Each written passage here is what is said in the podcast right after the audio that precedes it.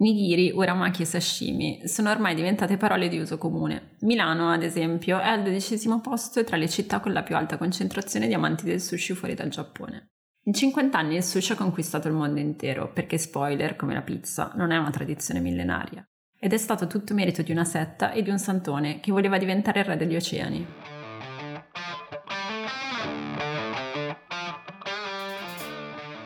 Questo è Cosa Caso, il podcast che ti racconta tutte quelle cose che non pensavi di voler sapere. Storie, oggetti, situazioni, fatti, insomma, delle cose così, a caso.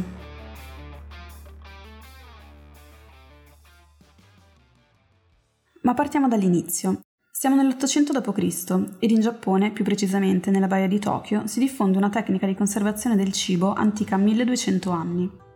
Trasportare il pesce comprato sulla costa nel paese non era proprio un gioco da ragazzi e per l'invenzione del frigorifero bisogna aspettare ancora qualche anno.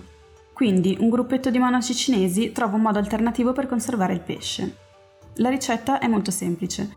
Basta prendere il pesce, cospargerlo interamente di sale e coprirlo con riso bollito, uno strato di pesce e uno di riso e così via. Il tutto riposto in barili di legno.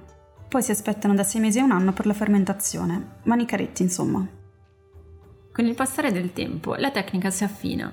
Nel 1500 si incomincia a mescolare il riso con l'aceto in modo da accorciare il processo di fermentazione a due settimane. Nel 1700 prende piede l'usanza di compattare il riso con sopra pesce fermentato in mattonelle, poi tagliate a striscioline perché più comode per il takeaway.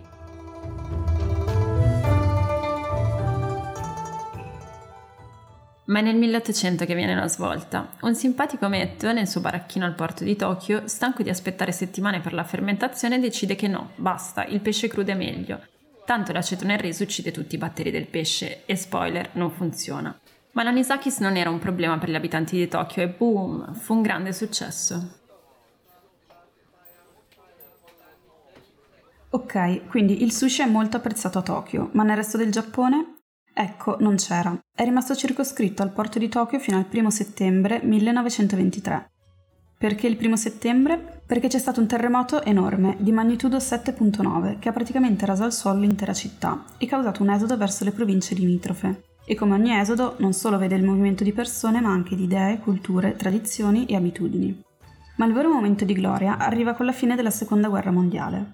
Con la resa del Giappone sono stati chiusi tutti i ristoranti tranne i baracchini di sushi, perché il sushi piaceva proprio a tutti e non ne potevano più fare a meno? Non proprio.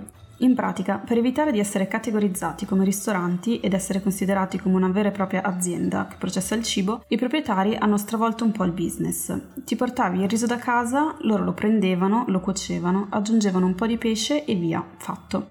In un batter d'occhio il Giappone era pieno di baracchini che processavano il sushi.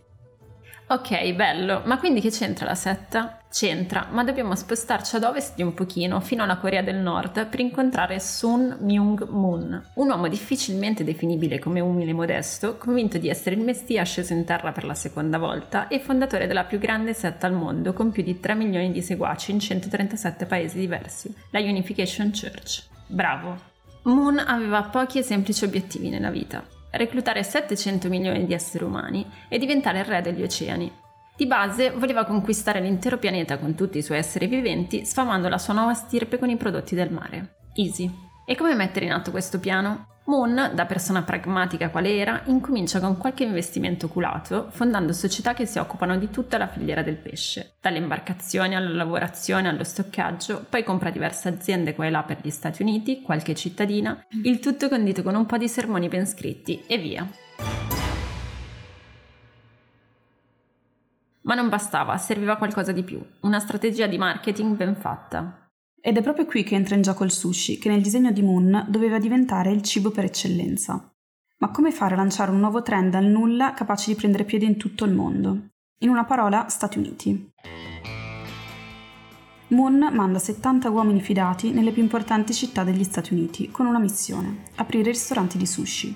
Poi, ovvio, perché il tutto funzioni, nei ristoranti doveva entrare gente, tanta gente, Ecco che incomincia un influencer marketing ante litteram. Vengono invitati attori, cantanti e tutti i personaggi di spicco del periodo. Insomma, una campagna social ma senza social. Il tutto ha funzionato talmente bene che in poco tempo i ristoranti di sushi in California quintuplicarono. Era arrivato il momento di espandersi nella West Coast.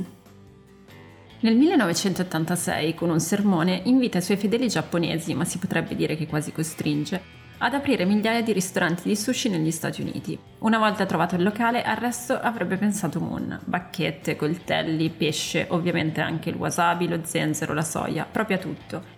Se non sapevi fare il sushi, no problem, ti avrebbe trovato lui anche uno chef.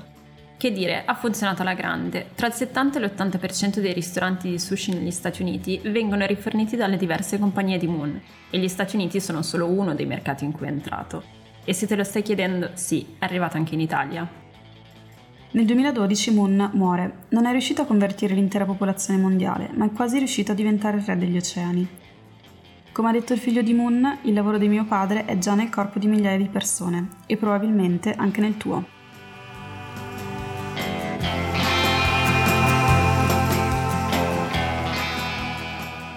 Hai ascoltato la quarta puntata di Cosa Caso, il podcast di Martina Gogliati e Anna Bolletti, prodotto da Pietro Carini. La prossima puntata uscirà. Sì, uscirà.